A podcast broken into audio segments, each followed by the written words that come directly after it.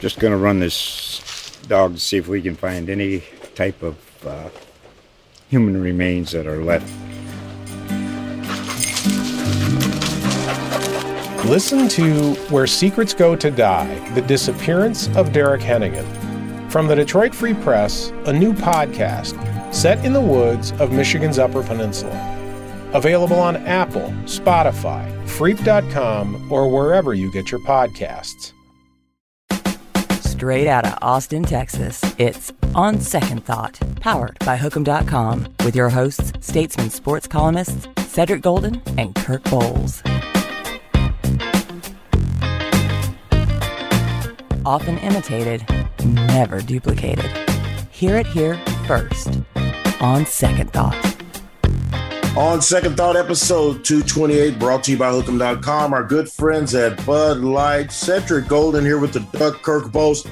Man, we haven't had a podcast in a month, and wouldn't you know it, things happened while we were gone. But you know what? If Texas is going to the SEC, then we got to bring in the mouth of the South to, to restart this thing. Paul Finebaum of ESPN and the SEC Network, a friend of the podcast, joins us. Paul, how are you, sir? Uh, said Kirk, I'm doing great, and and, and I, am just honored to be on. Uh, you know, with with my new cousins from uh, Austin here. We're brothers. We're brothers now. Man, come on down. I like y'all. It. y'all. Who'd have thunk it? I mean, have would you have ever thought in your heart of hearts that the Texas Longhorns, uh, and I know Oklahoma's coming with them, but this thing was about Texas. Texas and the SEC. I just never would have imagined that. What about you? No, uh, because I mean, I mean, uh, yeah, for, for all the obvious reasons. I mean, I just didn't think uh, uh, there was, you know, there were there were enough egos to go around in the SEC with Alabama and Texas. So, um, I really just didn't see it. Uh, and you know, but I, yeah, I, I, I get it now. It's one of those things where you kind of wake up and go, yeah, okay, this makes a lot of sense. Uh, but uh, no, I would have uh, I would have laughed you off this podcast a year ago with this suggestion. well, all right. Bottom line, Paul, is this a good idea? Does this work for Texas OU and the rest of the SEC?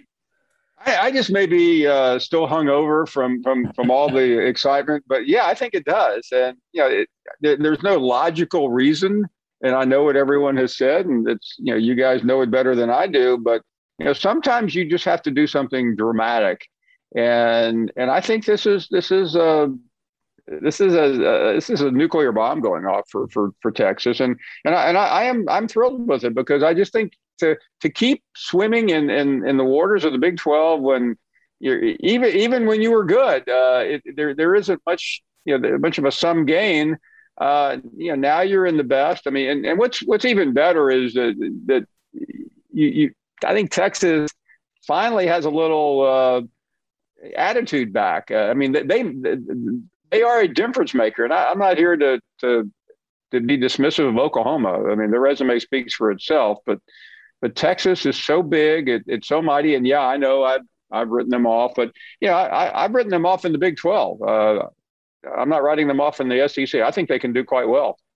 Wow, wow. you know, and yeah, you, and you mentioned swimming. Uh, maybe the Big Twelve swims with the fishes. This whole thing just reeked of um, of a, a mob movie. I mean, high level back alley meetings between rich white people um, yeah. You know, and I love mob movies, and this is what it was. And how do they keep it a secret in the Twitterverse? Uh, no, no, it only took one secretary to say something to her husband, and that would have just blown it all up. Uh, how did they keep it a secret? And how do you, what do you think about the way it was all handled? Because I know the Big 12 people aren't too happy about it. Yeah, I mean, Cedric, I think ultimately containment was the key to this, and you know, you know I still don't know the whole story, um, but I, I, know we know a little bit more now than we did uh, a couple of days ago. We still don't know how many people on the SEC side heard about it, and I, I was somewhat bold in saying early on I thought uh, the commissioner probably consulted everyone. I think he did, but I think he did it in a, in a way where he didn't tip the balance. And you know, let's talk about the Aggies for a second. I mean, if you had just uh, you know told the Aggie president who's new, uh, and the Aggie uh, and the A&M athletic director. Okay, here's the deal. Texas is. I, I don't know if it could have been contained. So mm-hmm. I, I, think what I think what they told uh, College Station is, yeah, we've heard we've heard from Texas, but you know they're probably talking to everybody else. No big deal. I mean, I don't know if there's any other way you could have done it uh, to keep it under wraps, and and I think we found out it was important to keep under wraps based on uh, Bob Bowlesby's reaction. Uh, and, and, and, yeah, again, yeah, it, it's his fault for not having an idea that this could have happened because I, I, have said to you guys in the past, and I know it for an absolute fact, even though David Boren, the OU president, uh, you know, laughed it off, that, that OU, as far back as five or six years ago, has made an out has made behind the scenes outreaches to the the SEC. I mean, I, uh, yeah, I, am not. This is not the first time I've said that, uh, but Texas never has, uh, and and that's what was so interesting about this. No, you're exactly right. I, I I think Texas and OU are both where they belong. You know, they're both big fishes with huge fan bases and football powerhouses historically, if not now in Texas' case. But they just, yeah, and there may not be a cultural fit. Obviously, nowhere near like the cultural fit A and M is. But from a passion and and caring and all that, it seemed like a good fit. Yeah, Kirk. Yeah, I think the cultural fit somewhat went out the window years ago, and you know what is the SEC? I mean, the SEC used to be uh, eight or ten schools that that all had a lot of common ground, but mm-hmm. but what is uh, you know, I, if, I could just say this off the record. Uh, what's Vanderbilt have in common with anyone? Uh, I, I, I, mean, I mean, they really don't. Uh, should be in the Pac-12 yeah, I mean, I'm I'm a Tennessee graduate. My wife has a medical degree from Vanderbilt. You think there's anything in common when it comes to our IQ? No. Um, what was she thinking? uh, it's you know it, it's kind of somebody used this joke years ago that uh, you know she she had a lot of book sense but no common sense. Um, but uh, she, I mean, she, but yeah, it, so I don't think that's critical. I mean, OU uh, feels like an SEC school. I, I, by the way, I don't know what Texas feels like, yeah. uh, but it, but it it doesn't matter. Uh, I I just can't wait for uh, you know some of the. You know, I'm jumping ahead of myself because I I heard the other day it's not going to happen in 2025, right? We don't whatever, whatever, Paul, whatever. yeah, right. We like want it next year. We want, yeah. Here's the thing. Hey, I, I, want, I want it. I want it in four weeks. Exactly. Here's what I, I, wrote, I wrote this. Uh, what if you were getting a divorce, a contentious divorce, and you finally come to an agreement and you're going to get rid of her and you're so tired of her and she's tired of you. And then the judge goes, Yeah, but you got to live together for another four years. That just does not work. That is not going to yeah, work out. Yeah. And on top of it, you find out she's been sneaking around with your best friend. Uh, Thank but you. Don't worry about that. Yeah. No Thank you. I'll give them two years. Is, two years. Yeah, no, I, I, think it's really a debate between one and two years. You know, next year might be a little too soon, but it may not be once the uh, you know once the good ship Bob Bowlesby starts going underwater.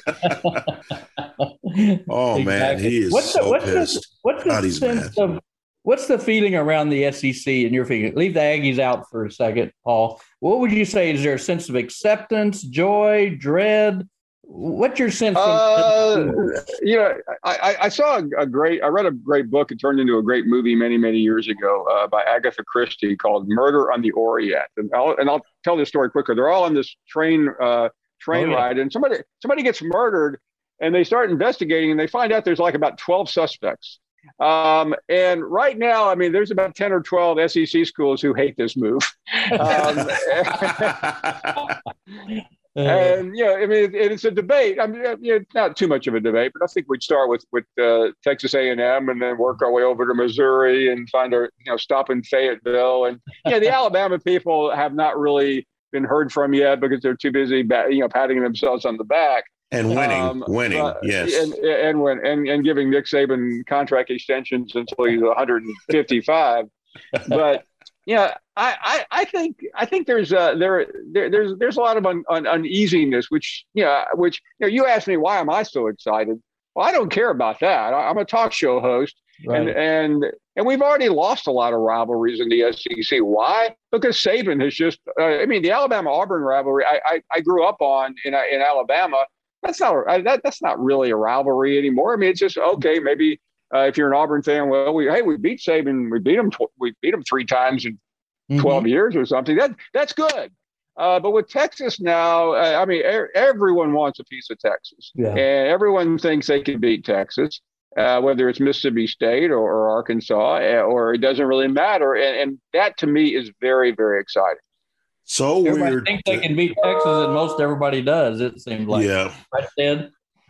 It's but it's so weird to uh, see them play the heel. Texas has never really been the heel. I mean, they they've always been the uh, you know, everybody hated them because they were winning, but but to put on the black hat, they're going to have to wear that black hat in the SEC now because uh, Arkansas already hated them. We know the Aggies hate them, and and and there are other teams. Missouri, uh, Missouri wanted no part of them in that that league, so they're going to have to be comfortable wearing that black hat. So.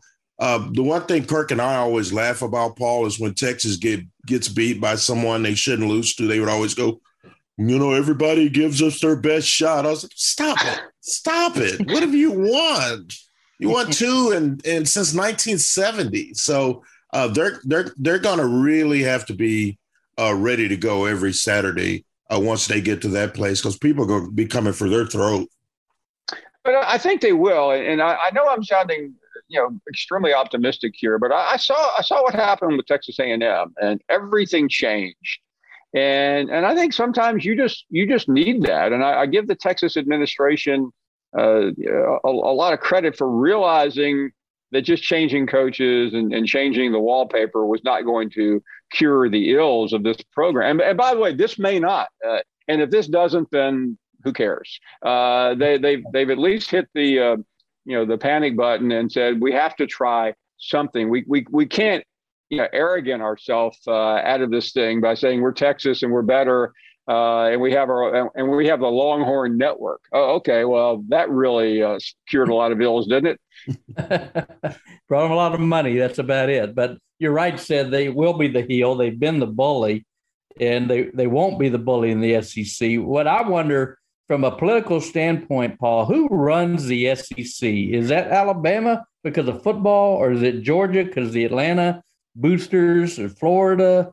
Who runs the SEC? Well, I think historically Alabama has been the most important school, and and some of it, it goes back to Paul Bryant. Uh, uh, you know, he he had a stranglehold over everything, and you know there was a time when the proximity of the SEC office being 55 miles away really did matter. Now, mm-hmm. I, I, will say that's probably not as critical anymore when you have uh, you know, the commissioner, the, the last two commissioners uh, are both from upstate New York. Uh, so they don't have that, that, that, that connection. So, and after that, it, it really, it depends. But, Uh, you know, Alabama, you know, Alabama runs college football right now. They, they just don't run the SEC. So, I mean, they're just so powerful. But I, I do think, and I know this is blas- this is blasphemous to to say, but but you have to consider life after Saban. And Right. I, I don't know exactly when that will be, but it will it will come at some point here. And, and I think that's good news for everyone. I mean, there there will be a sea change in the SEC when he goes. What do you think? Uh, uh, what do you think about? I know I know we're down the line here, Paul. The divisions. I mean, are they going to go pods? Are they going to? Are they just going to go two divisions like they do now and move Alabama? to the east and, and then bring in Texas? How are they going to handle that? Yeah, I, I don't think there, there's a there, there's a consensus yet, but it seems it seems unlikely early on that the divisions will, will hold up. There's just too many complications, mm-hmm. and you know I, I, think one thing is near certain: the SEC is going to nine nine games. There's just no no no getting mm-hmm. around that.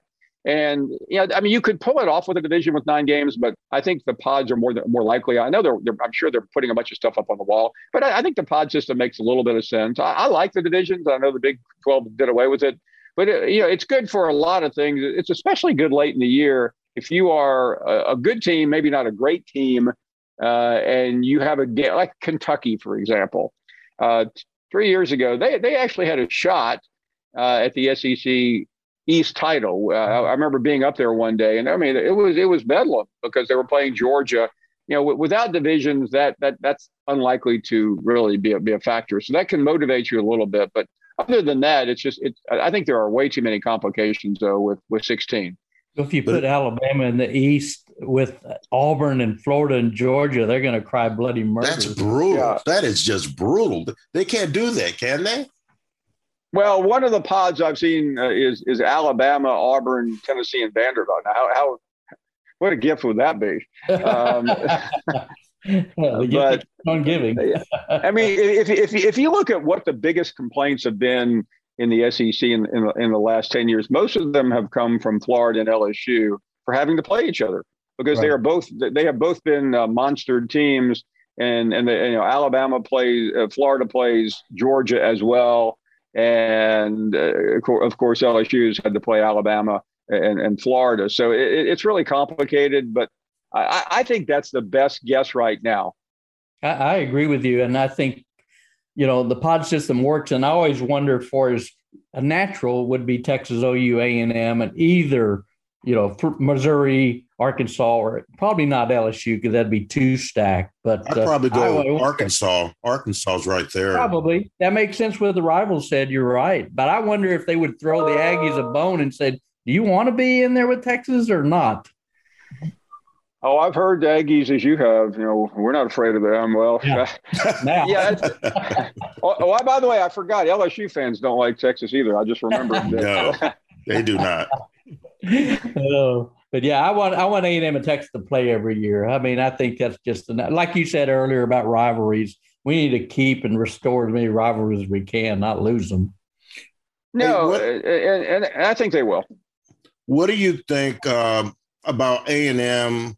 I know we're going to have Billy Liucci on a little later, but what do you think um, were the conversations with Warwick and Greg Sankey?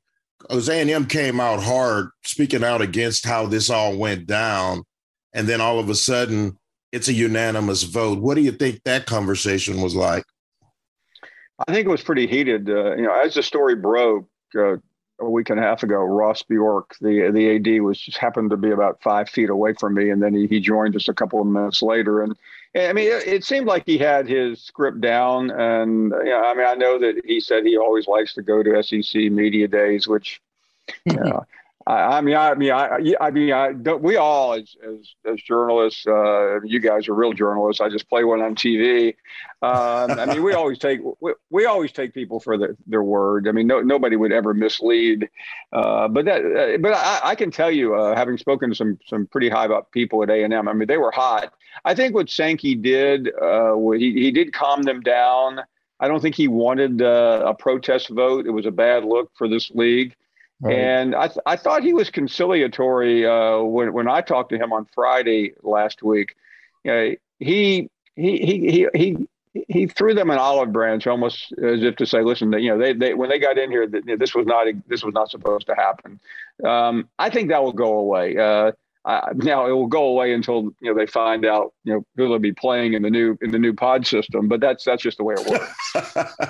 hey, if anything, guys, I mean A and M should want to play Texas right now. I mean, start, yeah. start starting from scratch. You know, fourth coach in like you know eight years. So you would think A and M would want to play them sooner than later, maybe before Texas can get up to speed. And and I think it will help recruiting immensely for Texas, saying stay in the state and you can still play in the SEC, something A&M has used to its benefit.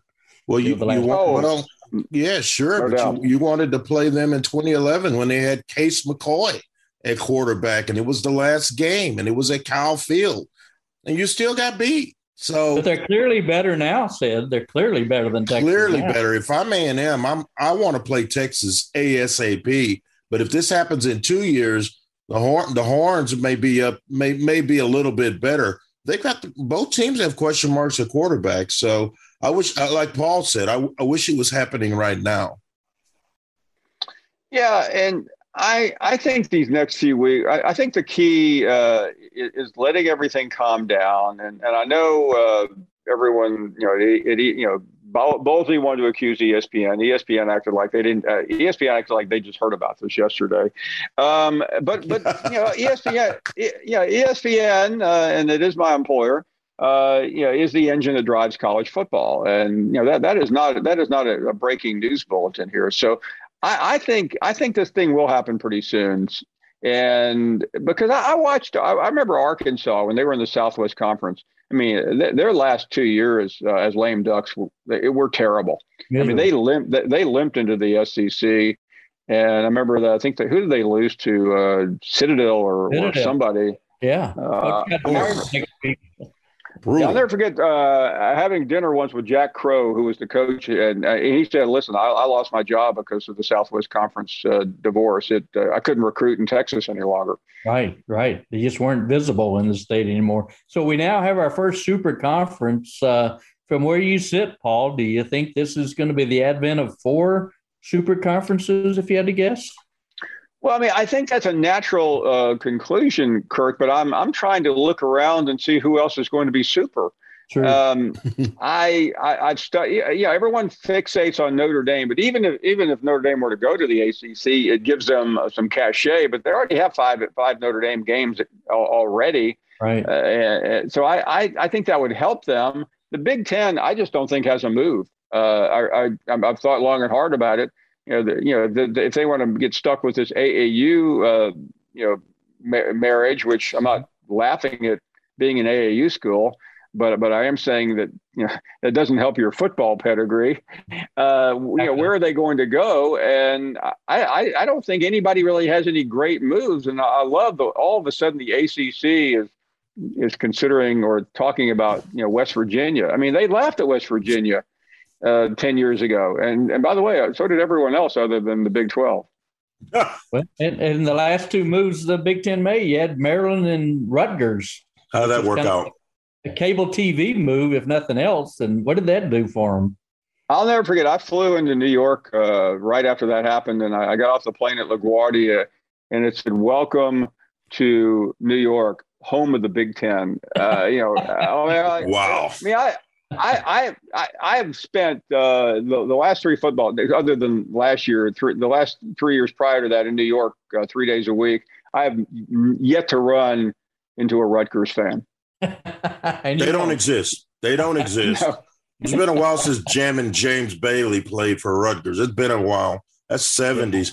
What do you think about the Pac 12? And uh, the reason I ask is uh, they may make a run at a Texas Tech or or or someone of that ilk. Do you think that the uh, Pac-12 or other conferences is going to poach uh, the carcass that is right now the Big 12? I mean, I, I, think they probably will, but I don't know what they're going to gain. And you know, I watch the Pac-12 from a distance, and I'm just trying to figure out who, who is valuable. Um, and I still haven't come up with one. Uh, yeah, I mean, I I'll, I'll, try to be charitable here, but uh, Oklahoma State, I've been there. It's great. Uh, can't wait. Uh, can't wait to go back. Uh, but uh, but yeah, they're not going into. They're not coming into my league. Um, you know, Lubbock, Texas. Uh, I'll you know I'll leave all the jokes to to others. Um, you know, Baylor is not. It's not happening. And uh, I'm trying to remember who else is in the in the Big 12. You guys need to maybe spot me one or two because uh, the, the, names are not rolling off the top of my the, lips. The two uh, Kansas, the two ta- two Kansas no. schools. Well, uh, Kansas State, I do respect. Uh, Kansas, you know, I, I wondered uh, if the Kansas football program could do any worse than it was doing, and then they hired Les Miles and tried to celebrate it, and they got exactly what they deserved. Yeah, it didn't wow. turn out too well. So, I mean, this is just crazy. I, you know, the last thing I kind of got for you, Paul, is just the unintended consequences that maybe we aren't considering yet or we aren't discussing yet. You think it's will once it happens in a year, two years, or whatever, will it be kind of a smooth, seamless transition? I think it will be seamless, but but I think ultimately the the biggest unintended consequence or consequences are, are going to be the really uh, the the the secession of, of big time college football from the also rans. I mean, there there's just not going to be room for you if you're not big and bad, and that that's going to happen even within the SEC. I, I believe. I, I, just don't. Uh, I don't see how you know, middle middle of the pack schools are going to be able to compete with Texas and Oklahoma.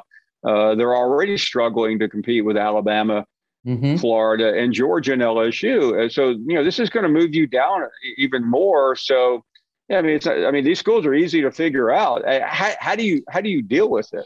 Uh, how do you compete? And, and I, I, think, you know, it's, you're just going to have 25 or 30 schools that are really contending and everyone else is, is, is just trying to hang on. And, and ultimately the, the academic schools, the Dukes, the Northwesterns, the Boston colleges, uh, are, are, going to have a very difficult time uh, being in the same structure as this. I know the check is great, but, mm-hmm. but that will be difficult. Maybe the 12 team playoff will help a little bit. We get get away from this Alabama, Clemson, Ohio State stranglehold on the CFP. Maybe that'll help a little bit. Yeah, it, it will, but it will, really what what it's going to help is just you know get maybe six or eight SEC schools in the playoff. I, I don't see. Uh, I mean, I, I mean, I. You're I right. I, I think there is a, that that will that will help a school like Texas where you could go nine and three and mm-hmm. and still be be a legitimate contender. But I, I don't know how that's going to help Boston College or or Stanford or or or or, or Duke. Or, and by the way, not that I'm really concerned about these schools; they all have endowments of of forty billion dollars. But uh, you know, what we knew as college football is changing. And by the way, it was already changing. Uh, yeah. You know, once, once we once July first came and, and, went, and and Bryce Young became a, a millionaire uh, without ever having starting a game at Alabama, then you know the, the, game the game the game that we used to know and love was over. New That's game so true. Last one, last one from me. Um, what does this kind of thing do to the NCAA if these super conferences come come about and you've got four 16 team mega leagues or whatever you want to call them, why do they need the NCAA?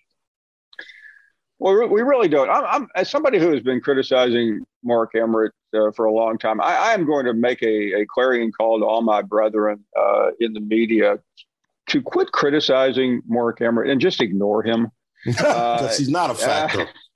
no, he's he not really a factor. I mean, to, to waste breath on him is is is, is foolish. Uh, you know, you guys all have editors, and editors are just you know mm-hmm. just mark that out and saying that's that uh, you, have already made your point. You don't need to make it uh, for the fiftieth time. So I think ultimately uh, you, will see a transformation. I mean, this constitutional convention they're calling is is is really downright laughable. Mm-hmm. I mean, mm-hmm. every everything the the for, the guy that I, I just mentioned is doing is is really just trying to uh, CYA. And yeah, yeah, I, I, you hear for whether it's Sankey or or the new commissioner eh, at the Big Ten or or the or the Pac-12 or anyone else, they're all saying the same thing. Change is coming. I just I just don't know how you you change so quickly. I mean, we're talking about CFP could take four years. This could take four years. okay, how do you then blow up the NCAA with what 350 schools mm-hmm. uh, with long-term television contracts. Uh, I mean, yeah, you could blow it up, but, but how do you disengage in, in, a reasonably short period of time? You don't. One thing you can change is you go to uh, 200 football scholarships per team, maybe, uh, and that way the rich will keep getting richer. But I, uh, I just don't know why we can't. Uh, I mean, I, I think in, in, essence we're already bidding on the players, aren't we? I, I mean, let's yes, just let's quit trying to hide my, behind the student athlete uh, I mean, it's like uh, re- remember when the Olympics were were amateur. Uh, I mean, at least at least the Olympics, which is a corrupt organization, we all know that, uh, finally grew up and and and and quit trying to pretend they were something that they're not. And and that's when I'll, I'll feel better about college athletics when we quit using the word student athlete. Exactly. Exactly. Because because it just doesn't exist anymore. These these people are are business people just like us. It's not their fault they're 18 or 19. Quinn Ewers is about to get paid. Bryce Young is getting paid, and the billionaires are still getting their money. So, Paul, man, we we we so appreciate you coming on. I mean, we always do. It's always fun, and um, we can't we don't miss your show. It's the Paul Finebaum show he's always on Sports Center and all the other shows, but SEC Network. I just had I had to save the SEC Network in my queue now at home because now it's part of my job. You're now our brother from another mother. Well, guys, I, I can't I, I, can't thank you enough, and uh, it, it, I, I, must say it's it's a little bit sad uh, in the last two weeks because I, I, I used to have so much fun making fun of Texas, and uh, and now now I, and now I'm contractually uh, obligated to, to, only say good things about the Longhorns. I'm, I'm, I'm working on my uh, you know my my horns. There you go. Horns, oh, yeah. Okay, so it's I mean, audio. What about this one? Uh, yeah, don't tell don't tell them what I just did. No, so. no, you can't do that. But uh, but I, you know, I I I I'm not just listen. I, am not good at faking. I, I am genuinely excited. Uh, I just think it's so great. Uh, and and yeah, it's uh, there's self interest involved, but but just listening uh, to the debate has been truly one of the more exciting things that have happened, at least where I work, in a long time. this has just been awesome, and I think Cedric and I are going to get behind a movement to name you uh, commissioner of college football calls. So well, thank you. serve if elected? That's what we need to know. I uh, I I don't think so. Uh, I appreciate that I uh, even from the, my my salad days in, in the newspaper business, which began in Shreveport, Louisiana. Yes, I have, sir. I have never taken direction very well. well, if you're the president, you don't need to take direction. You would just give. But it. I, I, will, I, I, will say this though. Um, if I could make what all the other commissioners are making, I will take the job tomorrow. There we go. There we go. Paul, appreciate it, my friend. Thanks. We love you, man. Thank you, brother. My pleasure. See you guys. Hope to see you soon. Take all care. Right. Bye bye. Duck, how great was that? I mean, that guy is worth the price of admission. How great pure gold. And I, I think he should be a commissioner of uh, college football. I think he'd be great. He brings, he's authentic. He tells the truth. I love it. I he's love no, it. no, he's no nonsense, and he's fun at the same time. That's a, that's a hard double to pull. So yeah, we'll we we we're going to be all over this story because I know this this, this season's going to be a Big Twelve season, but man, we're going to be talking SEC every week. You know that. We're going to have our eyes peeled and you never know what can happen during a football season. So yeah, let's get let's get ready for our next guest.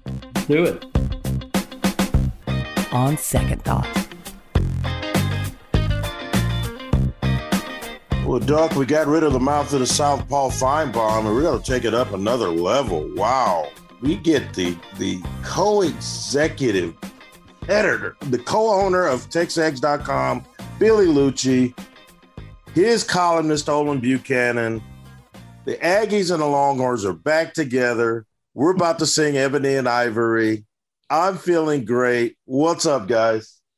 Oh man, it's great. I appreciate y'all having me. Um, Olin Olin heard I was on with you guys, and he wasn't going to miss it. So we get the, got y'all got the gang back together, the, the Statesman gang. What what years was this? Like oh, I was in the nineties or the two thousands? Ninety five through two thousand six, but I thought I was on with Ving Rhames. Might be. Step aside, Butch. I think those years were right, Billy, but it seemed a whole lot longer, didn't it? Said that Olin was here. No, all I know, all I know is uh, because Kirk was tired, got so tired of being corrected. all I know is I, I was growing up eh, I was in college, you know, I've been complaining about the Fab 55 forever, but I've always been, I've always loved reading Kirk Bohls columns. And then when did you evolve or not evolve, but when did you kind of morph into where you started doing the nine thing? Like those, those are, I still can't miss those any week. When are those? Said always knows. What year was that? Oh four. So like okay, 0, yeah. 04 blogs, yeah. blogs were really the thing in 04. So yeah. Kirk had his Bowls games and I had my Goldens Nuggets. And so Kirk started doing this thing every once a week called Nine Things and One Crazy Prediction. Yeah. And it was like two sentences, nine things, two sentences, and then a crazy prediction, and then a movie review.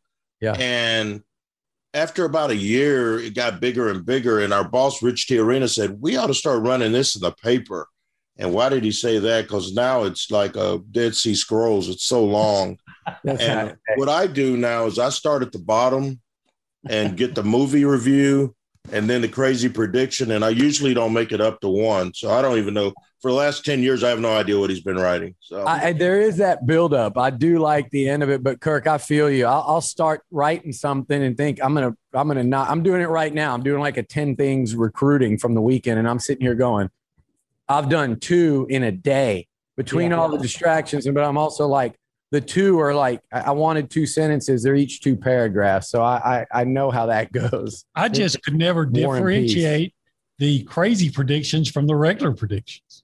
well, I I usually get so damn competitive, and then Mark Rosner, our ex colleague, said, you know, you need to make them a little crazier because you know I try to be right that are going to be right, and he said, yeah, you're right. So I need to be a little wilder out there. So so my crazy prediction this week, maybe Texas wins the SEC in 2023. Is how crazy would that be, uh, Billy? I think in 23 it, it would probably be pretty crazy, but then again because you're doing a double front there. Like, is it the second year of Texas in, in the SEC or is it the first? Are wow. they even in? I think we all know they'll be in. Um, look, A and M came within probably a, a, a, missed field goal or two of, of doing that in year one. Right, Johnny. So the question is, you know, obviously Bijan will be gone. So you're basically saying, you know, will their quarterback be this transcendent. It's not out of the question. I mean, it look, will Nick Saban still be coaching? That yeah. might be a lot of questions. We just got a 26 year extension, so I'm guessing yes. yeah, he did. By the way, Kirk, you're the if I think going back to what all we just said, we've determined you are the godfather of the the originator of freezing cold takes.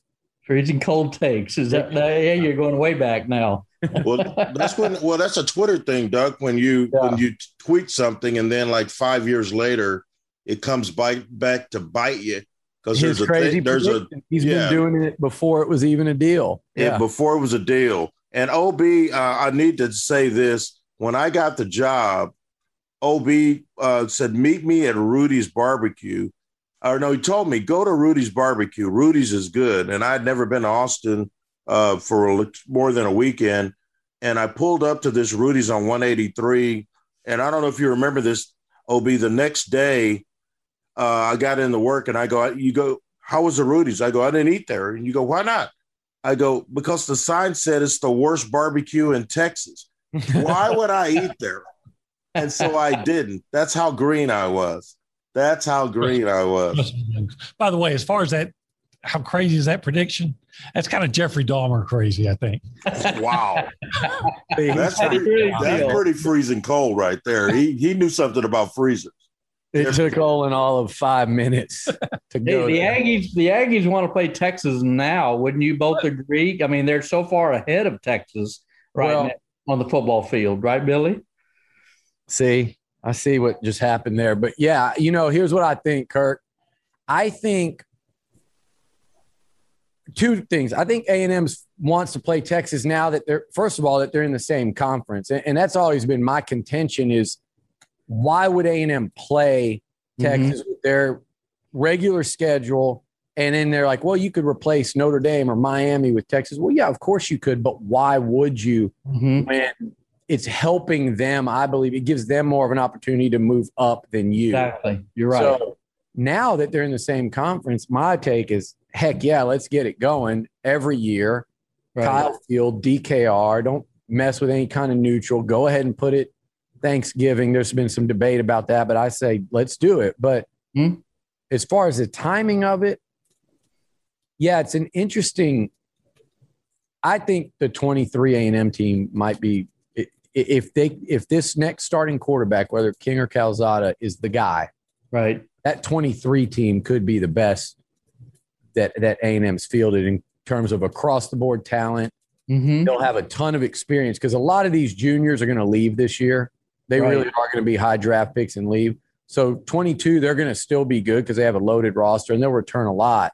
Mm-hmm. But I think 23 is the year where they're going to return like the whole football team. They'll all be juniors and stuff, so they can't leave early. Mm-hmm. And I think it'll be a, as legit a national title contender as, as Jimbo's probably fielded since you know, the, the 2013 or 14 Florida State teams. But Texas is an interesting position, right? Because on the one hand, I would go, hey, if they sit in that Big 12 a couple of years, they can recruit as an SEC team without having to take the SEC losses. Exactly. Interesting. Interesting. But on the flip side, it's if you take a few Big 12 losses in years one and two or one or one and two under Sark, and then he has to come into the SEC. Mm-hmm. and get thrown right into the deep end and it, and, right. it happens before they're ready, right. what does that do to his tenure? So this year for the Longhorns, I think, because kids will get tired of, hey, we're going to SEC because if you lose four games, mm-hmm. five this year, four next year, they're going. Yeah, what does it mean? What's changed? We're going to yeah, get and that, that was the sales yeah. pitch that Texas did against A and M during Sumlin. Once they got into that five loss cycle, right. the Longhorns kept saying, "Who cares if they're in the conference? They're losing five games." So right. it, it's an interesting uh, balancing act that's going on, I think, between both schools now the next couple of years. Well, I got to ask you. I mean, after Ross Bjork told uh, Brent Zwerneman, no, I'm just playing. I'm just playing. Uh, after after after Ross found out about it, um, yeah. What was the reaction in College Station? Uh, because we saw the statements, and we uh, great job by Brent to put that out. Uh, but what was the reaction in that city in the hours that followed? Well, I'll tell you a quick story about Brent. So I, I'm walking up, Brent like runs by me at about 600 miles. I feel the wind, and he's his, you know, I don't know if he was holding his computer or, and he's just running out of there, and I don't see him for a couple hours, and then and then he comes back, and I, you know, we were all laughing and congratulating him, but um, the reaction was it, it, was what you saw. I mean, it was not good. And, and, and I actually, long story short, I had talked to Ross about it prior, and, and he knew that OU and Texas were trying to get in. Um, and I think everyone in the SEC knew that by about June 3rd. At least all the presidents knew. Um, I think the presidents knew even prior to that, and they were specifically told, even on a level, not to mention anything to their ADs because the ADs couldn't stop it. The ADs were going to have nothing to do with it, and that was kind of a, you know, vaulted up thing. Now, to me, like I, I, where A and M missed is is they should have been prepared, and I'm talking about the administration. I'm talking about you know Ross should have been plugged in where he didn't have you know, he had a, a genuine reaction that you saw. And that was, we want to be, you know, you know, he bristled and we want to be the, the one team from Texas in the SEC. We always have been. That's why we went. We had a lot of people on the decision making side get pretty perturbed that we're going, hey, we had uh, we had Bowen Loftin on here the day after. He said we had an agreement with Mike Slive, gentleman's agreement, whatever you want to call it, right? and that that all the teams in the East had too. That Texas would not get in unless we signed off on it. Mm-hmm. Now, as cooler heads have prevailed, I think everyone understands times change. Sure, people and, change. People, people leadership change. Yeah, leadership. The, the the times change. Like Texas and OU guys, to me, if they'd have gone to the ACC, that footprint for the ACC to add Texas, mm-hmm. go now from the Atlantic Ocean through Texas and, and, and then all of a sudden, how much leverage does that give them with Notre Dame? And if you look up and they've got mm-hmm. Texas and Notre Dame in a couple of years, right? Their TV sets go from 30 million to 36 million just by adding Texas. They're already get more TVs than the Big 12. Like, and I know mm-hmm. TVs aren't everything anymore. Man, that would have been a seismic shift. So I think Sankey was looking out for down the road expansion. Right. He was looking out in a defensive posture as well to protect their their their seat at the top. Yeah. And, and also, I mean, and, and Aggies, I think, have come to realize this. As they, an A&M fan can hate Texas as much as they want. And, and if they hate OU too, great. But you can't deny the, the, the brand and the mm-hmm. power of the brand and the history and what that means for the conference and the money. And, and that means everybody. Right. And that's what A&M fans, I think, and, and leadership has started. It also means a lot more money and a stronger conference affiliation for Texas A&M. Yeah, the really to me, guys, the only real negative is A and M, as as you just said, Billy, had the ex- exclusivity in the state of Texas to sell recruits. You want to play in the SEC? You can stay in the state. You don't have to leave the state. Your, your mama's, papa's, cousins, brothers still get to see you. Yeah. And now they got to share that with Texas, at least that approach. So yeah. I wonder, do the Aggies have to pivot in any way in recruiting? I mean, obviously you can build on what you know Jimbo's building, and like you said, how strong they look right now. Yeah, I think you have to pivot simply because you can't say that anymore. It's not it's not true. I think in the short term with this class, you can say, hey, now they're talking out of both sides of their mouths because they've been selling you guys the whole time on on that right. SEC is no big deal and it doesn't matter. So, right. but long term, yeah, you you that that and it has been a big advantage, and you don't have it anymore. Yeah. is they like you said where they're at, and they've got Jimbo right. Oh, and to me, all he's done is sign top six classes, and I would say this, Kirk. Mm-hmm. You guys know if you you follow this stuff like I do, and I know y'all do. A and M has recruited at a much higher level in the SEC under Jimbo than they did Kevin. Right. Someone did a solid job. Jimbo's done an incredible job. So they've been an SEC team with that same pitch under both staffs, and you've seen mm-hmm. it. The SEC membership was a tool for recruiting. Uh, it wasn't didn't mean you were going to get all the guys you wanted out of Texas. Mm-hmm. But it was something that you could offer. You can still offer it, and I think of I think you guys will agree that ultimately more often than not, it comes down to the relationship you have with the coaches that are recruiting you. And so, um, yeah, you still have the tool, but Texas has the tool. But who's going to make? Who's going to be able to uh, foster the better relationships? And you know, I think ultimately that's what it would have come down to, and that's probably what it came down to more often than not, anyway. Mm-hmm. Sure. I'll tell you what's going to be fascinating is watching these two staffs because we've seen it with Jimbo uh, he goes coast to coast. I mean, they're getting regularly getting guys from the Northeast, which I've mm-hmm. never seen A&M do. They're getting guys out of Florida that Florida, Florida State, uh, and uh, Miami want. They're mm-hmm. guys from the state of Georgia, from the Georgia Bulldogs to mm-hmm. A&M. They're they're they're going into Louisiana. That you know they might be close to getting a five star from Louisiana. I mean, they are getting uh, guys from across the country and right. I think it's pretty clear early on from the way Sark and his staff are recruiting, a lot of that Alabama connection. The Longhorns are going to recruit nationally as well. So, for those wondering, is there enough to go around in the state of Texas? My answer would be uh, not yes, but an emphatic yes. I mean, I think there's going to be plenty, there's going to be some big pivotal head to heads. One oh, of yeah. Bryce Anderson, who announced today he's he tweeted out just a little while ago that he's announcing Friday, and that's a straight up head to head Aggie Longhorn five star safety from Beaumont. So, yeah, well, they're going to be those. But I think both teams, if they're winning on the field, they will both survive, if not thrive, in this new setup, especially as that game gets bigger. Exactly. Well, be uh, you know, as as guys who grew up with this rivalry, all of us, um, what does it do inside of these borders? Because I know Louis Bellina and I have been talking about it every every Tuesday on eleven fifty at one p.m. Yeah, that's shameless plug there. Um, about this thing getting back together now that it's going to be a reality.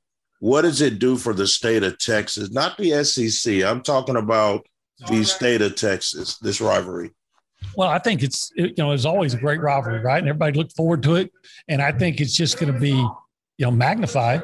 Uh, I would have a lot of security at the, at the, at the next game. There's even more hurt feelings and everything, but might uh, need counselors. Yeah, I, I, just think it's gonna. But I, but I think even national, uh, this break and, and everything that's been reported for the last ten years and the the the narratives that were changed and revisionist history of how it broke up and all that just fosters even more of the the the uh, animosity, and I think it's going to draw in even more of a national crowd. You always had a national crowd because it's the only game on, but it's going to sure. even more interest to see what are those crazy Texans going to be like when they match it up against each other after all this. So, uh, yeah, I think the game itself is just going to be even bigger than it's ever been when it comes. And I, I love the idea that they're playing. I always wanted A and M and Texas to play, uh, but when it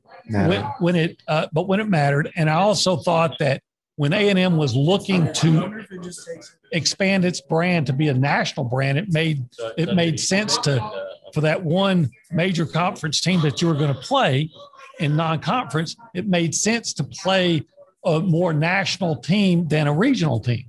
But now that they're going to be in the same conference, um, I just think that you know people make a big deal about the Iron Bowl and all the angst that goes on with that, or the the outdoor cocktail party. But you know, that, I mean, this is going to be the you know the the Texas Death Match. Uh, every, every, everybody's going to look forward to that. On second thought.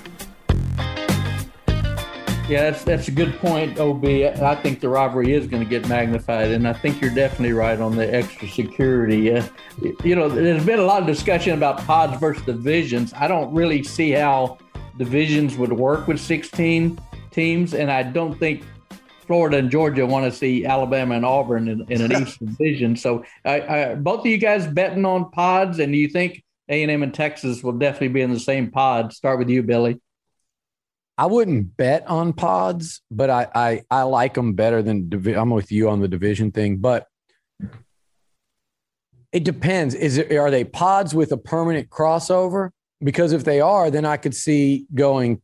I could see them going Texas, OU, Missouri, Arkansas, maybe A and M, LSU, and the Mississippi schools. Mm-hmm. Um, that could work that way, or it could be A and M, Texas, OU, Arkansas for a right. real rivalry kind of feel. Right. Um, and LSU, Arkansas, and the Mississippi. Either either one of those. I know A and M fans would be pretty bummed if you got a pod of all old Big Twelve teams. Mm-hmm. But right. by the same token, it's like guys, like that would be three out of nine games. Right. But, but that they would be, I think, bummed on that and kind of pretty disappointed. But as long as you, if you could play Texas every year and not be in their pod, I think that yeah. would be ideal just to keep from doing the whole Big 12 mm-hmm. you know relationship over again but right. I saw one I keep seeing it Kirk that I liked yeah and it was the one of of it's essentially no divisions three permanent rivals and so that leaves that leaves uh, 12 other teams mm-hmm. and you play six of those one year and six of them the next so over 4 mm-hmm. years every kid plays at every stadium. Yeah. Uh, over four years, you host everybody in the league at your home, uh, your home field, and you play every team. Every you know, in, in a two year span, every two years you play every team in the conference. I like and that's, that. Yeah, I like that too because that's been a problem. And then it could be A and M, Texas, Alabama, Auburn, Alabama, Tennessee, Florida, Georgia. You can keep all those things. The Egg Bowl, Texas OU. The but my problem with the with the SEC, and I've had very few of them since A&M's been in, but Olin, you can vouch for this because, you know, I haven't, you know, it was till what year nine we saw Knoxville, and that was only because of, mm-hmm. of the COVID ad. Uh, we've been to Athens once. Georgia has not been in ten years. They will have not been to Kyle Field. So right, things like that, it, you could do away with that, and I think that would be a massive upgrade. Well, I don't think they'll go to divisions, but they could because, uh, first of all, if you went to divisions the way we think they would, geographically, you mm-hmm. wouldn't have to have the the, uh, the the annual opponent because the reason they have it is so Alabama can play Tennessee and Georgia can play Auburn. Yeah, but they'd both be in the East, so then you right. just do away with that and play, you know, two different opponents every year. Uh, that said, I just is is Tennessee, Alabama, Auburn, Georgia, and Florida going to sign off on being in the same division? Doubtful. I wouldn't think so. Doubtful. Yeah. So, uh, I think I saw someone suggest, and, and Billy touched on it, that the the the pods that would say Oklahoma, Texas, because you have two,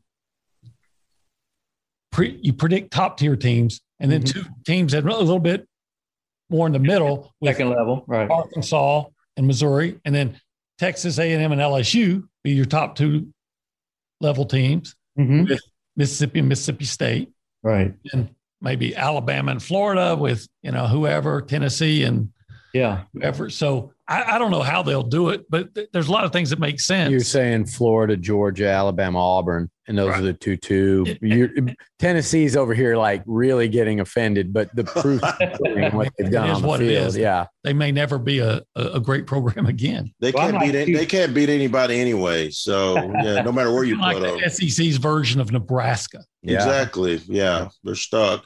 Um, the immediacy of how all these pieces fell, all these dominoes uh, and then they then they tell us it's not happening till 2025. Do y'all buy that? I think I think the Big 12's got two more years of min, uh, maximum of Texas OU, and then we're going to get busy in the SEC. What do y'all think? Hundred percent agree. That's exactly what how I felt from the get go. And at first, I I I was thinking 23 would be the most likely. Now I'm it's almost a coin flip to me. I'd mm-hmm. lean slightly towards two more years in the Big 12, very slightly over just this year. So yeah, I, we're on the same page there. Said. I wonder what the Big 12 teams that are still going to be there, uh, you know, what they're thinking. With with what I read that Oklahoma and Texas would both have to pay 70 to 80 million dollars exit fee. Right, correct. How much more money would you make if you if you're somehow able to force Texas and Oklahoma to stay 3 years? That's the question and I, um, to me Ob I think that Bowlesby they're going to work like hell to try to keep that thing together to get that 160 million. So at the end of the day, at least at least you're getting some money on your way out the door. Yeah, now, you don't want them to go four years because then no, they don't have to pay it. Then it, yeah, they, te- the Texas OU just hope it implodes and they don't have to pay anything. So what they had uh, in Austin on uh, Monday was a, a tech a Senate uh, committee for the on the future of Texas sports, and they had the the Baylor AD and the Baylor president, the uh, Tech AD, Tech president, and the and the whipping boy the Texas President Jay Hartzell, and it turned into a Comedy Central roast. it was just these politicians lobbing bombs at Texas for leaving. Uh, it was crazy. It was must see TV. And I just tuned in just to see what was going to happen. And I was sitting there going, I said, Oh my God, I've got to call him here.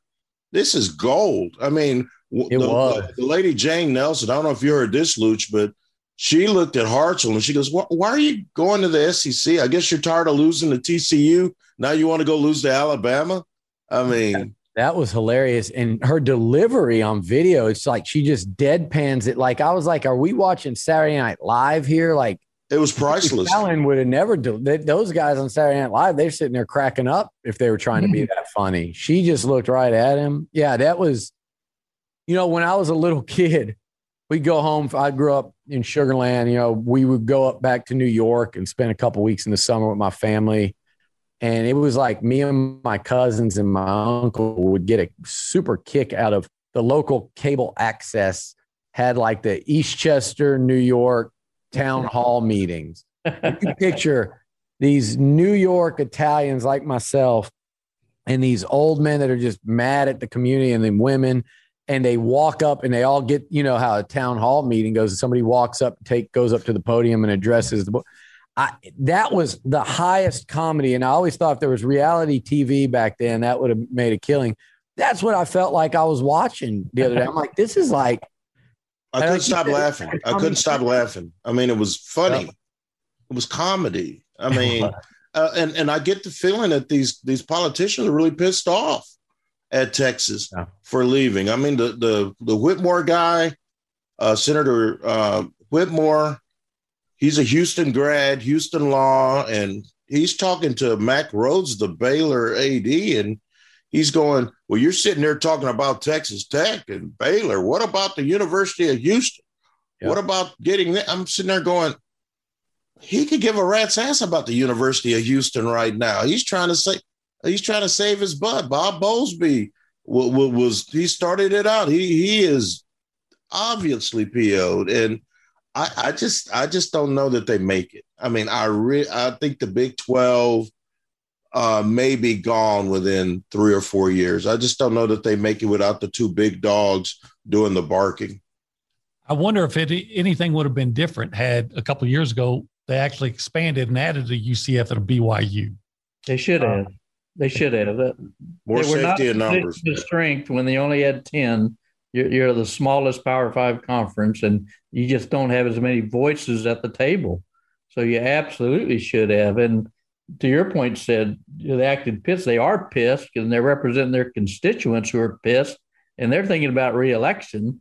So you know there are a lot of agendas going on here. I so. wonder uh, where Governor Abbott falls in all that too. He's probably sitting there like, "Leave me out of this. And and and he can't be left. He's a UT grad, and he relies on donors from both A and M and Texas. And I think he kind of Baylor calculated political decision, guys. Like okay, how much will this hurt me? And it's like, well, we are in Texas. Are they going to support the Democrats? They go, okay, I'm good. Y'all go ahead and go go do this. So he was conspicuous. conspicuously, yeah, he was conspicuously quiet.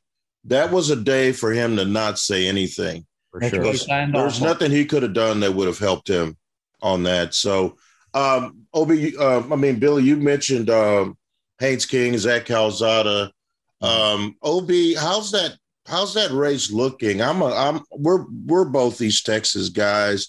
You're a Gregg County guy, so we're going to lean toward Haynes King. I'm just putting that out there yeah. from Longview. Um, how's that quarterback race looking, Ob?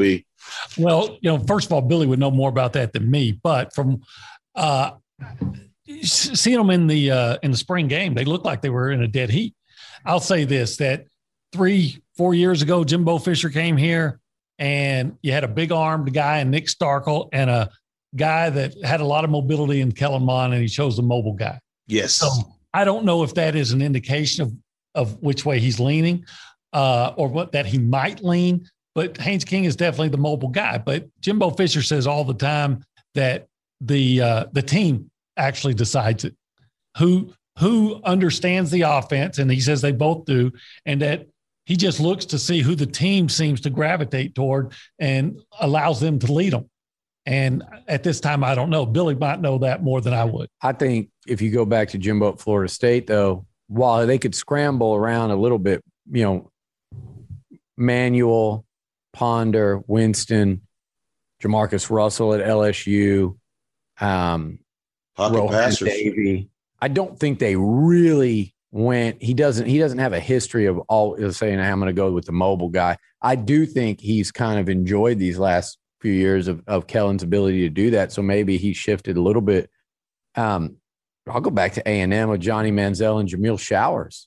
You know, it doesn't sounds like a no brainer now, right? But at the time, mm-hmm. Cliff Kingsbury and, and I think the thing about Haynes is you're not going to be able to see it in practice as much because of how college football practices. But everybody right. knows that the kid at six three ran a legit four four five Wow. And he is a winner, head coach's son, state championship for the first time said in what 50 something years at Longview, 60 years since 1939. wow. No Last way. time A&M won a national championship. I was going to say that sounds familiar. Yeah. That's why we have Olin here for that drop in right there. But yeah, that's it's uh I I think because of that the burden of proof might be a little higher for for Calzada, but if if Zach comes out in the first 2 weeks and outperforms him, He'll mm-hmm. win the job. Like it, this is not a, a, foregone conclusion by any stretch.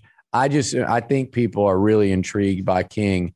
Again, you're running a four four five and can throw, and and it's not just design QB run game, but he really is a guy more like I don't want to compare him to Johnny. They're completely different players, but he's more of a get out of trouble, tuck it and go, or get out of trouble, scramble and throw. Mm-hmm. Kellen was more of a pocket passer who can that, run that yeah. ran four four five five sub four six that you could put in there that could really kill you in the option and zone read game. I think Haynes can do both as a runner. Hmm. Nice. Interesting. And you're going to have to rebuild the offensive line where they lose four starters. Is, is that probably the biggest question mark because they got a great defensive line and maybe the best backfield in, in all of college football?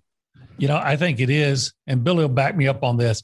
Um, individually, individually, Texas A&M's offensive line will be better than or more talented than they had last year. Yeah, really? I don't know if they will be as good as a unit. Mm-hmm. I think Layden Robinson's guy you probably you might know, you might not. At right guard, if you put anybody across from him, he'll block them 100% of the time. I don't care who it is. But is Layden Robinson going to know who to pick up on a stunt and a twist and who to block downfield on, you know, get off this guy and go get this linebacker. He, that, that's the question. They have right. a good guy coaching them. Uh, are they going to play as a unit as well? Because individually they're more talented. Hmm. Wow. I, I, would agree with that. And I think it's only going to get better if you look at what they just signed. Um, they signed six, uh, it, it, where they, yeah, they signed six and they have a transfer.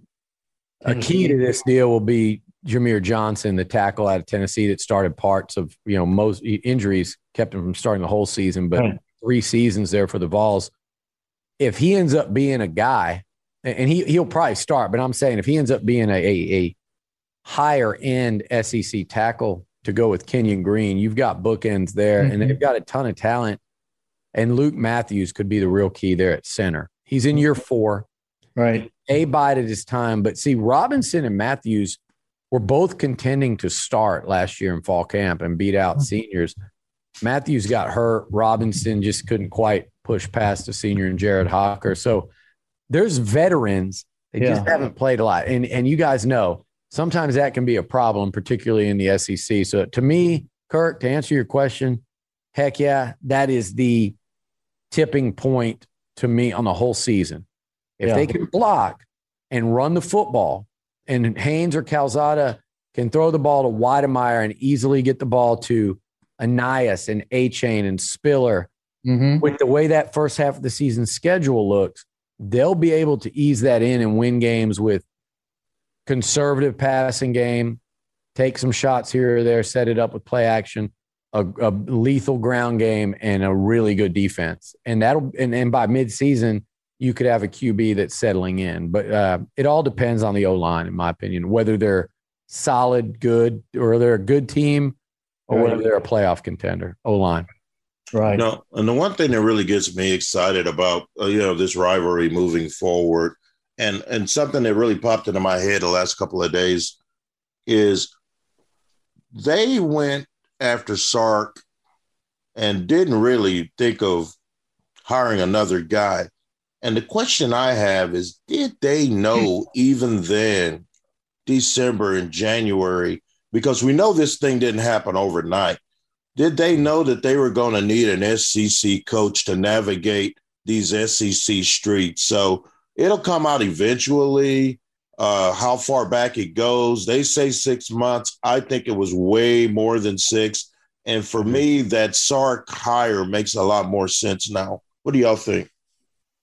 Agree. And you wonder if Urban Meyer knew it. Maybe that's why he passed on it. Maybe like I'm not going back to the SEC. I'm I've done been there, done it. I, I you know, like I that's interesting too. But I said I think it goes all the way back to I think it goes all the way back to uh ESPN. And when they redid the deal with with CBS, I think ESPN told, mm-hmm. and I think that's what what Bowlesby probably is aware of and why he's raising such a stink, but he stops just short of saying it. Maybe one day he does. I think ESPN said, if you take this, come with us and leave CBS, we'll deliver OU in Texas mm-hmm. because it would be good for us to get rid of that, we could we could absorb the Longhorn network. Number one, right. number two, we'd be getting the most powerful SEC ever, and no one's going to pass it when you add Texas and OU to what's already there.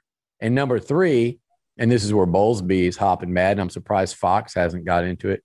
It's a devastating blow to your biggest competitor in Fox. Mm-hmm. Kills hurts crush the Big Twelve. Right. So I yeah, do I think ESPN was heavily involved? Hell yeah, I do. Absolutely. And I think it goes back that far. Is that why they went with Sark? Could be. Because I don't know if y'all ever heard this, and I, I haven't read enough, so it might be just stale news, but you know, I'd heard that you know, one of the guys CDC really liked was actually Sonny Dykes, and Kirk's got Kirk's got stories. Yeah, that kind of was okay. Good. So there, but like it was kind of a no go there, um, and maybe that's why. Maybe yeah. the lack of the S, you know, and, and that's there was a comfort level there with Sark that he would be able to put together not just him, mm-hmm. but a staff that could navigate those waters. Yeah, there's a lot to unpack here. that said if Chris Petersen would have said, you know, I want to come back, you think Texas would have taken Chris Petersen or Steve Sarkisian? Well, Chris Petersen. I, I, I know I would have taken. I would have taken Chris Peters. I mean, I just he, he wants no part of this. He's no, a shy, reclusive guy. He's yeah. so comfortable up there, and he's he's That's winning his games, and yeah. A&M this spring watching practice and stuff, and just he just loves football. But I I, mm-hmm. I think people that know him are like that dude will never coach again. Yeah, no, he's done. Or or anybody that was an accomplished coach that was would have been available. But uh, I'm just saying that maybe if you had a really accomplished coach from another conference, you would take them over Sarkisian, but uh, I'm kind of with all y'all too. There was, I think, the whole Texas and Oklahoma to the SEC has been brewing for a lot longer than, than we than we've been told. Yeah, it probably goes back ten years, something like that. it's just uh, amazing that they were able to keep it so quiet. I I am blown away that in 2021 that some secretary or janitor or it only takes one person to say something and then it can spread like wildfire and it didn't. That was that was some mob stuff. That was some mafioso yeah i give type Texas, silence. I give sankey and, and, you know i know aggies you but, but see aggies were were the frustration is you have to be careful because you really don't know if you're aiming your frustration at sankey you mm-hmm. really don't know should you be aiming it at the a&m chain, you know, where there was a breakdown in communication somewhere. And that's where I lean more to. Do I think there was some level of secrecy? Yeah. Um, but Sankey, uh, L-Type and that group at Texas and and the, the people in Oklahoma, they did do a great job because Kirk, you know this better than I do doing it as long as you have. That is incredibly hard to keep quiet and and mm-hmm. said like it's usually not the janitor or the secretary. It's usually the people at the very top that can't be quiet about it. And the so, big mo- the big money donors are the ones that that were left holding the bag. They had no idea. And because I know one of them would have called Kirk. Yeah, and and guess what? That they need to, and and they hate to hear that, but that's the truth in these things. The the less people know, the better. And and and A and M got burned the first time around. Texas got burned the first time around in that or that Pac 16 might happen. But we went through this 10 years ago. You're right, Kirk. It's funny to me. I will say, like, I have fun with the Longhorns. They have fun with me. Um, some of them hate me, but you know, I don't hate all. Like, I there's a lot of fun to be had back and forth. But the one thing I'll say is it's amazing to me, and Kirk, you alluded to it earlier.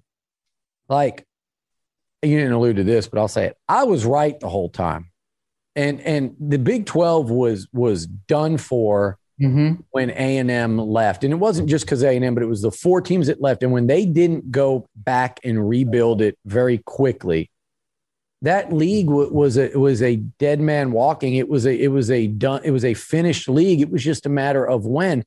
I wouldn't have predicted ten years. I would have thought five six years. Yeah, it, it may end up lasting twelve more years but by not expanding and, and not having the right leadership, that conference was was done from Beebe to Bowlesby. Yeah, they had no chance. And then the Lost Dogs left, and and that he was he was the OG, and um, I really think, like you said, not. I mean, when you decided that you didn't want to split that pie for more than ten pieces, you left yourself vulnerable. Yeah, and and we knew that bigger conferences were coming. And when they didn't expand to 12, I was like, I mean, we we started jokingly calling them a little conference they could, but you can only live on that for so long. And then when the big engines leave, this is what you're left with. There's not a program left that's going to be able to guide the ship. These are those are regional programs. Those are non-national programs that are left. What what leftover teams you think might land somewhere? Well, if I'm the Pac 12, I would seriously look at a, at a Texas Tech or a Houston to get into that Texas recruiting, especially you have Houston, you have recruiting hotbed, you have a good airport access. You don't have that with Texas Tech. So they could be in trouble. Maybe you package a Houston and an Oklahoma State. Oklahoma State's good in nearly every sport. Mm-hmm. And uh, and you have a Oklahoma is a football centric state. So both of those would have some appeal. Maybe Kansas with the Kansas City St. Louis market, great basketball, basketball you know, and uh, but it's limited. Ob, it's limited, and I, I think, think Baylor. Right. I think Baylor and TCU are in trouble. I they are. Yeah. They are, and I think small religious schools are going to be in trouble, and they may not offer as much. And I think that's a problem. And, and Billy, like you said, it's been a diluted kind of watered down conference ever since the four teams left. And it said, indicated, you know, you need to expand. You need to get back to 12 or 14 and add, try to peel an Arizona, Arizona State off, try to get a UCF South Florida or a Cincinnati. Expand your footprint. You know, should have brought in the Mormons. They dropped the ball. BYU, you know, uh, there's a lot of positives and negatives, but they've got a national audience, so there's so much they could have done, and yeah. and they were kind of living on borrowed time. I agree. I think uh, I feel I really feel for you know Baylor's coming off a national title in basketball, and, and Baylor, you know, good, really good in a lot of sports, but and yeah. I, I can see Baylor ended up in like an AAC and, and being a basketball power and being yeah. that Maybe. group of five that makes noise in football as well. But I think the the the program I, I I feel the most for is is TCU in this thing, and it's like, mm-hmm. a they just lost Schloss to A and M, who was there. I mean, he built them into this national powerhouse in baseball. Right. Uh, how what is Gary Patterson thinking today? Like he's getting there towards the end of his career. He might be like, you know what? I might go just play music. I mean, he's not going to do it yeah. tomorrow, but I guarantee you, if they're not in a major conference, that shortens his mm-hmm. longevity there. But I just feel for the Horn Frog fans and and like you've they spent so long in the desert, and Patterson did such a great job of building them up into a football power along with Boise during that time. You finally get into the Big 12 mm-hmm. and finally get back where they were wanting to get ever since they were in the SWC. And now all of a sudden this happens. And you, own Texas. Like you're, you're right 72. Back. Yeah. And yeah. you own the Longhorns. And what yeah. does it mean? Nothing. They get nothing for that. That's tough. Yeah. They were left out before, and there's a good chance they'll be left out again. And like you say, I mean, unless unless the, they could talk the the ACC or the Pac-12 in the in the grabbing some of them. They almost have to just add with the AAC and just you're going to make less TV money. You know, you're not going to make 37 million a year anymore. Maybe you hope to get 20 million, and you may not even get that. And like you said, Billy, maybe Baylor has to become Gonzaga, and and be a basketball power and and settle for that. But it's you know, and I've got a lot of friends, and so does said at all these Big 12 schools, and you just feel for them. And uh, yeah it's just such a transformative time. And I don't know, maybe we're going to end up with the four super conferences. Do you guys think uh, that can be a reality, you know, in short order? I've always thought it would be. Yeah. I just didn't know how soon it would happen. But, you know, you the, the, the major the major programs, how long were they going to be willing to be dictated what they do by the smaller programs? Mm-hmm. And, right. And so those in the major conferences, I, I still think are going to break up and form their own uh, league or division or conference, whatever you want to call it, association. And I think we're seeing the NCAA right now trying to uh, what what what are they saying? Uh, re review how they're going to uh, operate. They're trying to close the barn when all the animals have already left. Is what they're, they're doing. NCAA is in trouble.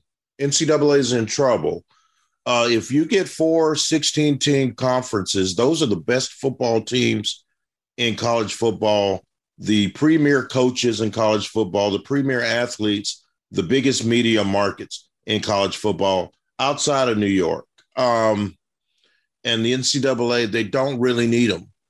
They can form their own coalition. What's to stop them?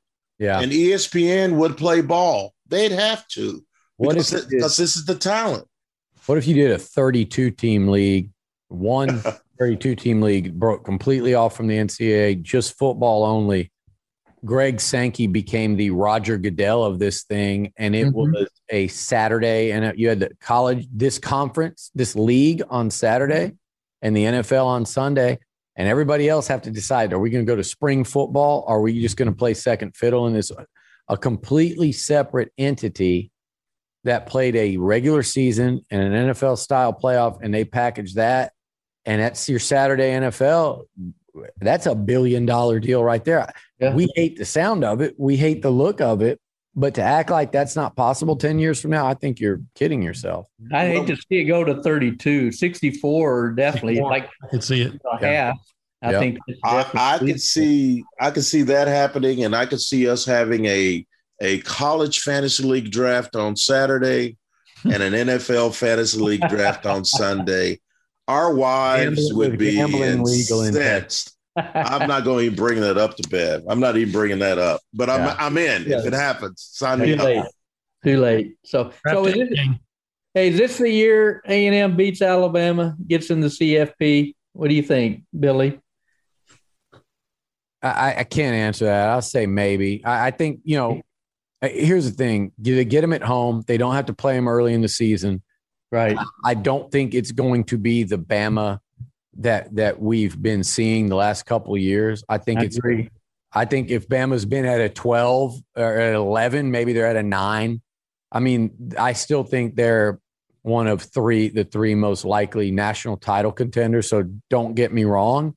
Mm-hmm. But if Bama slips from being head and shoulders number one, light years ahead of everybody else in college football, to being the 3rd Mm-hmm. or fourth best team, and they're coming to Kyle Field to play the seventh or eighth best team, Mm-hmm. I think A and M, with their experience, with their playmakers, their high end NFL guys that are that are veterans now, I think the Aggies have a real shot, probably their best shot to beat Mhm. Oklahoma.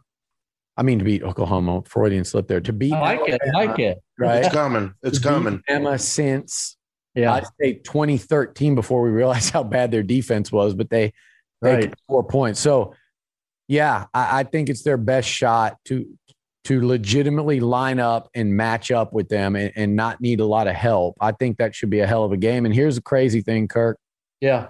If they can beat Colorado on the road, Arkansas neutral, Mississippi State at home, which they should, but no guarantees there. If they do that, you're talking about an A&M team on a 13 game winning streak, ranked in the top five, Hmm. playing Alabama, probably ranked number one, who they the last team A&M would have lost to a whole season ago would have been Mhm. Alabama. You're just breaking the hearts of all the Longhorn fans everywhere, Billy. So Well, Gotta quit. Gotta quit scheduling that A- Alabama and A and M on the same weekend as Texas OU. That just Oh, murders hate me. Well, that, that game was last year was supposed to be in week 11. Yes. And and I, quite frankly, I think A and M would have had a better chance if they played at week eleven because yeah. uh, Jaylon Jones, Hold on. uh, a corner that had a hard time, was a freshman in his second game, and when uh, they didn't have J, uh, their Jalen, Jalen Waddle, Yeah.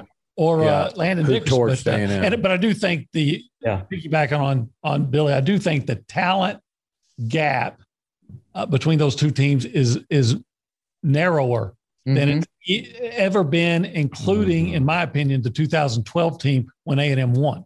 Mhm. Yeah.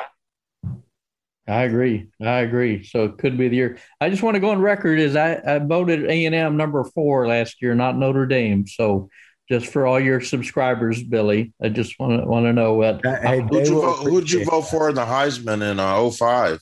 I don't think we have enough time for Oh, that. okay. All right, just I know. I know. 'cause We had that discussion in the office. Kirk, I did not know that. Somebody told me that the other day, a Longhorn. So, you know, so they, they, uh, no. Hey, I, you guys, I appreciate you guys reaching out. As Yeah, we got to keep together with our SEC brethren. So Right. Something, something tells us we're going to be collaborating, doing a lot of these as the years go by.